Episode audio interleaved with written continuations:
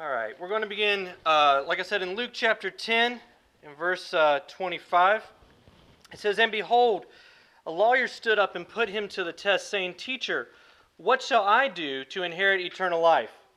And he said to him, What is written in the law? How do you read it? And he answered, You shall love the Lord your God with all your heart, with all your soul, with all your strength, and with all your mind, and you shall love your neighbor as yourself. And he said to him, You have answered correctly. Do this, and you will live. But desiring to justify himself, he said to Jesus, Who is my neighbor?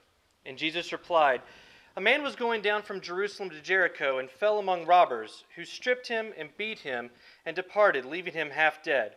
Now, by chance, a priest was going down that road, and he saw him and passed by on the other side. Likewise, a Levite, when he came to that place, saw him and passed by on the other side. But a Samaritan, as he journeyed, came to where he was and saw him and had compassion. He went up to him, bound up his wounds, pouring on oil and wine, and then he set out on his set him on his own animal and brought him to an inn where he took care of him. And the next day he took out two denarii and gave them to the innkeeper, saying, Take care of him, and whatever more you spend, I will repay you when I come back. Which of these three do you think proved to be a neighbor to the man who fell among the robbers? And he said, The one who showed him mercy. And Jesus said to him, Yes, now go and do the same. I mentioned before this is an extremely well known passage. Um, we definitely know it inside the church. We've heard this when we were in Sunday school as kids, we've heard it in churches preached, um, but it's also well known outside the church. This passage has made a cultural impact for, for generations. We have things called Good Samaritan laws. If somebody is in distress and, and somebody comes and helps them, they're not going to be held liable for anything that might go wrong because of the Good Samaritan laws. If somebody does something heroic, we call them a Good Samaritan. And that all comes from this passage. But I wonder, while this passage is well known, while we've all heard it, do we really let this passage change us? Do we really understand and follow the principles that Christ laid out for this lawyer of what it truly means to be a neighbor? And I think as we look in the passage today and, and read and what, what Christ actually said, the answer is probably not, because the demands are high. And I remember growing up watching Mr. Rogers' Neighborhood. Anybody watch Mr. Rogers at all? Yeah, yeah. You know, everyone in Mr. Rogers' neighborhood got along. In the neighborhood of make believe, they all got along. And I can just hear Fred Rogers singing, "Won't you please? Won't you please? Please, won't you be my neighbor?" It was just a happy place, right?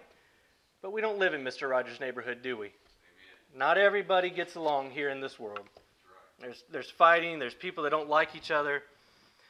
But by the end of our time together, we're going to know exactly what Jesus demands we do with those people. And the first thing we want to look at in our story is who was addressing Jesus. And Brother Paul actually just spoke on this part of the passage just a couple of weeks ago. It was a lawyer someone who, who knew what the Bible said, who knew the, the Old Testament probably by heart. And he came up and he said, it says he put Jesus to the test. He wasn't coming because he wanted to learn something, he already knew the answers. He wasn't coming because he wanted a closer relationship with God. No, he was coming because he wanted to catch Jesus in something and put him to the test. He's, he says, What must I do to receive eternal life. Now, this isn't the first time that the Jews had tried to put Jesus to the test. We see in Matthew 16, verse 1, it says, And the Pharisees and Sadducees came to test him, and they asked him to show him a sign from heaven. In Matthew 19, 3, it says, The Pharisees came up and tested him by asking, Isn't it lawful to divorce one's wife for any cause? In John 8, 5, and 6, it says, Now in the law, Moses commanded us to stone such a woman. So what do you say? They said this to test him, that they might bring some sort of charge against him. So, time and time again, we see this, this pattern. They come and they ask Jesus a question, trying to mess him up, trying to find him on some sort of technicality so they could bring a charge against him. But every time, Jesus sees right through it. He knew that they were afraid of the influence that he was gaining that, they, that he was somehow going to take their power away from them because the Pharisees and the lawyers and the Sadducees, whatever they said was law. People bowed down to everything that they said. So the lawyer comes up, tries to trip Jesus, but he, the question he asks is valid. What must I do to receive eternal life? What must I do to get to heaven? How do I stay right with God? But like I said, Jesus knew what he was trying to do. This is another pattern that we see every time they try to trip Jesus up. Every single time, he sees right through it. So Jesus turns this question around on the lawyer and says, You know what? You're a lawyer. You know what it says. What does Moses say, and how do you interpret it? And so the lawyer answers Love the Lord your God with all your heart, with all your soul, with all your strength, and all your mind, and love your neighbor as yourself. Jesus said to him that, Yes, you've answered correctly. This is actually an answer any Jew would have given. See, the Jews took the law seriously. Could you imagine having to know every law in the United States and not just know what the law means, know it word for word, what the law says? This is, this is Jewish culture in the first century. And this actually comes straight from Jewish law in Deuteronomy. It says, Hear, O Israel, the Lord our God, the Lord is one. You shall love the Lord your God with all your heart, with all your soul, and with all your might. This was something known as the Shema. This is a specific part of the law that the Jews would actually get up and recite every single day, sometimes multiple times a day. They wanted to say this as their anthem, as their mantra, and give respect to God. The second part comes from Leviticus 19. It says, You shall not take vengeance or bear a grudge against the sons of your own people, but you shall love your neighbor as yourself, for I am the Lord. So Jesus hears his answer. And he says, Yes, you have answered correctly. But this is where things get interesting because the lawyer, this isn't enough for him. He wants to kind of overplay his hand here. And so he asks Jesus, in order to justify himself, okay, who is my neighbor? Who is my neighbor? But he wasn't asking this because he really wanted to help people. He was asking this because he wanted to know the minimums, he wanted to know the limits. What must I do in order to meet the bare minimum standard to get to heaven? So, once again, Jesus sees right through this. And rather than answering him, he decides he's going to tell him a story. And so we see the story of the Good Samaritan. So, this Jewish man who's walking from Jerusalem to Jericho, he's left half dead on the side of the road. Now, he's traveling on the most dangerous road in the land. This is a 17 mile stretch and it was well known to have bandits who were going to jump out of caves, jump behind rocks, and, and beat you up, take everything you have. So, you know, if this were today, if you're walking from Jerusalem to Jericho, you better be packing some heat, right? You better have a gun, something to defend yourself because you're going to fall plagued by bandits. And then we see two men come across a priest and a Levite. Now, these are the people who you would expect to help this man a priest, a pastor. It'd be like Brother Paul coming and, and seeing this man half dead on the side of the road, and, and he just says, No, I don't think so. Now, I don't think Brother Paul would do that. Am I, am I right? He, we would expect him to help. And then a Levite comes. He's a temple worker, he was a staff member at a church. And what does he do? Same thing. He says, I don't, I don't think so. I'm just going to keep on walking. But not only did these two men not stop to help, what does it say? It says they see him on the side of the road, and they walk to the other side of the road and pass by. So not only did they not stop to help, they went out of their way to not help this man. But then an interesting thing happened. A third man comes across, a Samaritan, and he takes pity on this man and helps him. Now, if you don't know the history, this probably doesn't seem like a big deal. Obviously, it's a big deal that, you know, the man now has medical attention his help. But it's more than that. This is a Samaritan. And the Samaritans and the Jews, they absolutely hated each other. I mean, hated each other. And for our time this morning, it's not important as to why they hated each other. There's over 400 years of history we would have to discuss, and I'm sure none of you want to sit here and listen to 400 years of history, and quite frankly, I don't want to tell it to you. But the Jews and the Samaritans hated each other. Here's just a few verses just to get an idea of, of what they thought of each other. In John chapter 4 and verse 9, this is Jesus and the woman at the well. It says, The Samaritan woman said to him, How is it that you who are a Jew asks for a drink from me, a woman of Samaria? For Jews had no dealings with Samaritans. In John 8 48, the Jews answered him, they're, they're answering Jesus, Are we not right in saying that you are a Samaritan and are a demon? See, the Jews, they hated the Samaritans, used the word Samaritan as a derogatory term. And knowing that the Jews and Samaritans hated each other makes this story much more impactful. The lawyer listening to the Jesus at this point would have been dumbfounded. He, he would not believe that Jesus is making the hero of this story someone who the Jews just can't stand and hate. They hated the Samaritans, they were repulsive to the Jews. In fact, the Jews called Samaritans half breeds, they were subhuman. So, at minimum, this lawyer is now all ears. Jesus has his attention. But look at everything this Samaritan did for this man. Remember, this man who would have hated him and found him repulsive. First, he bound up his wounds and disinfected them. He gave up his animal to transport this man. And remember, this is a 17 mile stretch of road.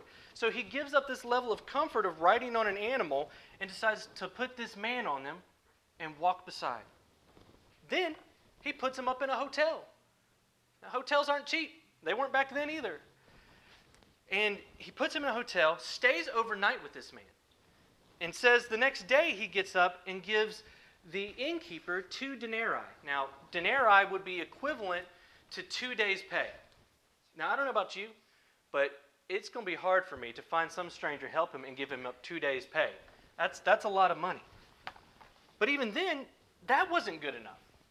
He tells the innkeeper, hey, whatever this guy needs, if he needs more water, food, more medical attention, if he needs to stay longer than the money I've given you, do it. Take care of him. And whatever bills he incurs, I'm going to pay them when I come back through. What a stark contrast to the priest and the Levite. The church workers don't even help the man, they go out of their way to not help him. And the Samaritan goes above and beyond the call of duty. And at this point is when Jesus actually corrects the lawyer's original question. Remember, the question was, Who is my neighbor? But this is what Jesus said in verse 36 Which of these three do you think proved to be a neighbor to the man who fell among the robbers?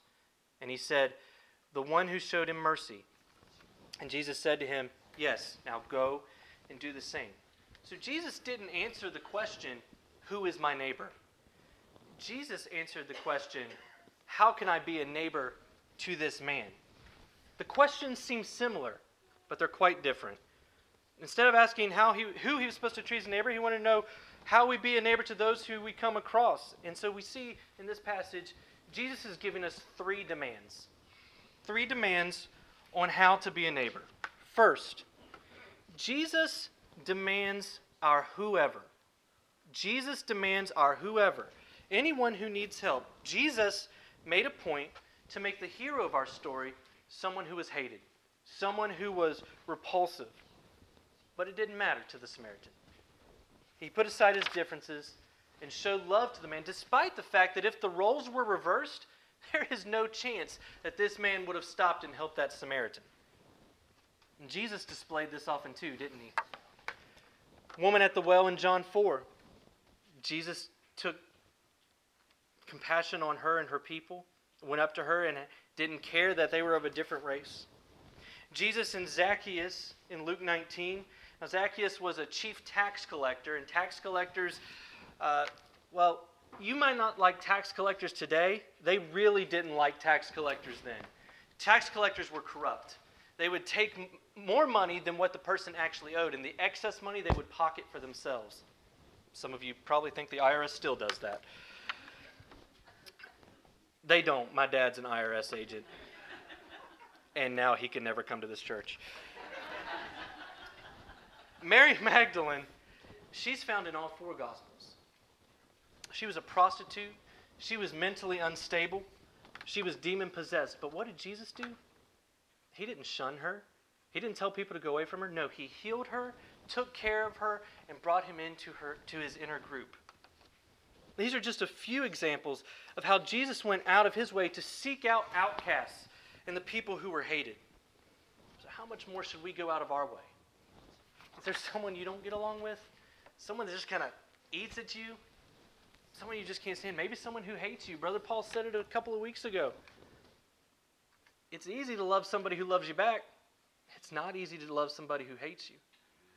But we are to go to those people and be their neighbor. So, number one, Jesus demands our whoever. Number two, Jesus demands our whatever.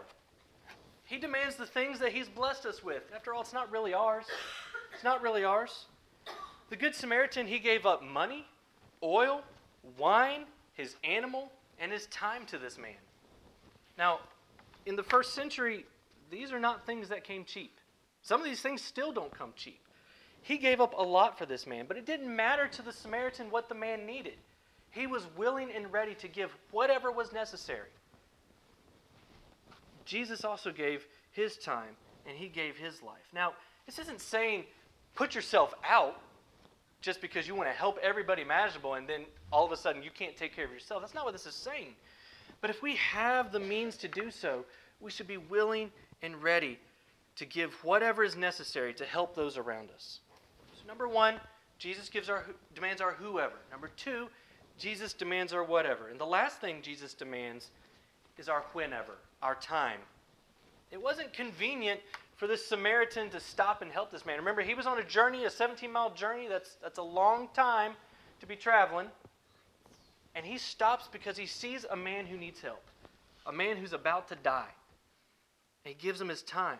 But then he doesn't just stabilize him and give him to you know other people to take care of. No, he takes care of him at the hotel. He pays his bills. How often do we see needs and say we don't have the time to pitch in and help? Maybe we see uh, a car broken down on the side of the road and we're like, oh, you know, I really need to get home. I got to start dinner. Or, or maybe we get a call at 1 in the morning saying a cow's out. Can you come help me? And you're thinking, oh, somebody else will go help. Maybe you see somebody on the, on the side of the road with a sign and you say, man, I, I really don't have time to stop and talk to that person. Jesus demands our whenever. But we need to remember this, and, and Brother Paul said this just last week. Jesus will never ask anything of us that he would not do himself. Jesus was the ultimate neighbor. He came and gave his whoever to people who hated him, to people who wanted to kill him and did kill him. And praise God, he came back. He gave his whatever when he gave his life. And he gave his whenever by taking 33 years to spend on this earth and walk among us. Can you imagine? The God of the universe, who's all holy, leaving his throne in heaven to come here to walk with people like you and me, who sin every day and hurt him every day. And he gave his whenever, because let me tell you, I doubt taking 33 years away from his throne to spend with people like us was convenient. He demands our whoever, our whatever, and our whenever because He is the ultimate love and He is the ultimate neighbor. Amen. So, what about you? Who can you be a neighbor to today? Is there somebody God's putting on your mind? Somebody that you know, you know, I've really kind of avoided this person. I know they need help, but God, I, I, I don't know. It's it's just, it's really hard for me. And He says, you know what? I've blessed you. And I'm asking this from you. I'm demanding this of you. Brother Paul.